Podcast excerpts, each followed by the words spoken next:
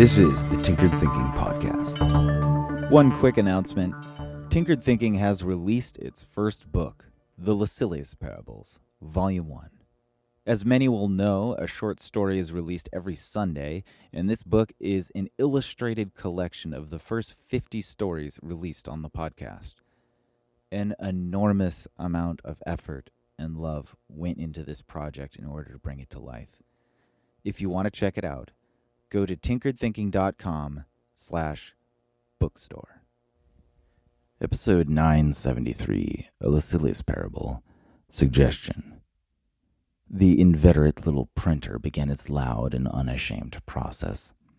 A few seconds of clanky buzz and jerky motors produced a small slip of paper.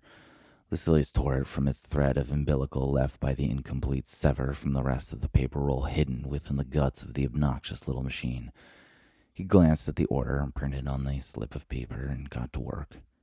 As he was straining the last drops of mixed drink into chilled cubes, his eyes caught familiar shape and movement at the door. A regular had walked in, and by the quick look of it, the guy wasn't in his usual jovial mood. Lucilius glanced at the clock as his hands went about their automatic work of resetting his tools. It was a little early. Something must be up. Without taking a break to go greet the friend, Lucilius instantly set about making a drink. He used bourbon with an Amaro he had imported in special. He added just the smallest dash of some bitter Branca and set about the long, twisted spoon spinning the liquids with two big blocks of ice. He pulled a chilled glass from the freezer, set the strain to the beaker, set the strainer to the beaker, and then pulled a long, silent string of stretched liquid as he poured the drink. He shaved skin from an orange and pinched the oils from it above the drink. Taking up the glass with another filled with water, he walked the length of the near empty afternoon bar and set it down before the regular. God bless you, my good man, the regular said as he quickly lifted the drink and took a needed sip. In a bit early today, Lucilius pointed out, testing for the day's story. Ah, uh, the man grunted. The miss and I are having a bit of a tiff. Dare I ask? Same as always, it's pretty much the only thing we fight about. The man's face curled between saddened hurt and mild disgust. He dazed at a middle space of memory for a moment, and Lucilius grew sensitive to whether the man needed an ear to listen or just time to think. Smoking, the man said, looking up at Lucilius, shaking his head. She smokes, and it drives me crazy. It's so bad for you. And we constantly grow through this routine of gum and brushing teeth because I think it tastes disgusting. And she even agrees that it would be better if she stopped. The man's face was tense with raised eyebrows and disbelief at the irony he described. I tell her to stop, but it, it just makes things worse. Lucilius nodded. You know, I'd make a suggestion, but I've found that people don't ever really take suggestions. Isn't that the truth? Lucilius smiled flatly. I dated a girl once who smoked. It was nothing short of a miracle when she stopped. The man's face brightened. What happened? How'd she quit? Lucilius shrugged. Well, I was very much in the same position you are, but I knew it was useless to simply tell her to stop. I mean, that never works ever.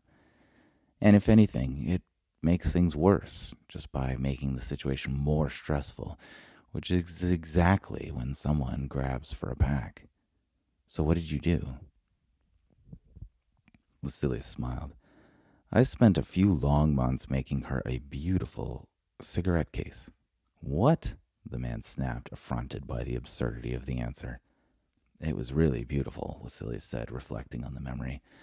I used walnut wood, and I routed six slots for cigarettes, and a long one for an antique cigarette holder, and then another spot for an antique lighter that I got her, even got her name engraved on it. The man's interest intensified with his disbelief. How did that solve the issue? And then, Lucilius said, getting excited now by the old intricacy of the idea, I created this huge scavenger hunt across the city Like she had to dig up a lockbox on a beach, and inside was a little music player with one song, which led her to the bar where we had our first date. You know, that was our song. And then something there led her to somewhere else, and eventually, after working through all the clues, she found the gift behind some books on a shelf in the public library. Lucilius's audience was now impressed as much as he was completely at a loss for how the story might end. Lucilius let the premise linger as his smile curled more, looking for the next set of words. It had a card with it, and in it I wrote that there was just one rule regarding the gift. The man gestured frantically for Lucilius to continue. Only cigarettes she rolls herself. Nothing store bought is allowed in the case. Huh, the man said. That worked. Lucilius gently shook his head. It's really easy to smoke half a dozen cigarettes when they're already rolled and just sitting there in the pack. It's a pain in the ass to roll them all individually. Lucilius paused for effect. Within three months, she wasn't smoking anymore, and that beautiful walnut case finally began to do what it was made for. The man chuckled a bit. What was that? Lucilius smiled. Collect dust.